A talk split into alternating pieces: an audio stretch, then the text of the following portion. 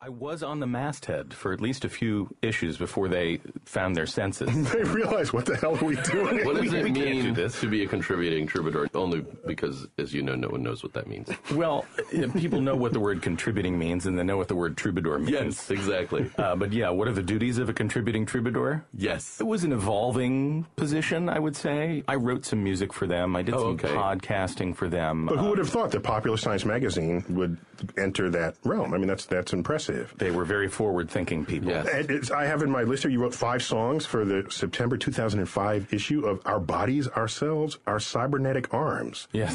What like what? I remember the original Our Bodies, Ourselves. That was for women, right? And me, yeah, and curious boys. Yeah, it was. curious liberal boys. It was well illustrated, if I remember correctly. Yes, it was. You've got a new album coming out called Artificial Heart. That's right. produced by John Flansburgh of the band They Might Be Giants, another That's sort of correct. geek set in the club uh, band. This is great. Coming out uh, later in the fall. You wrote songs about geek culture and science fiction and technology, and there's a hit called Code Monkey.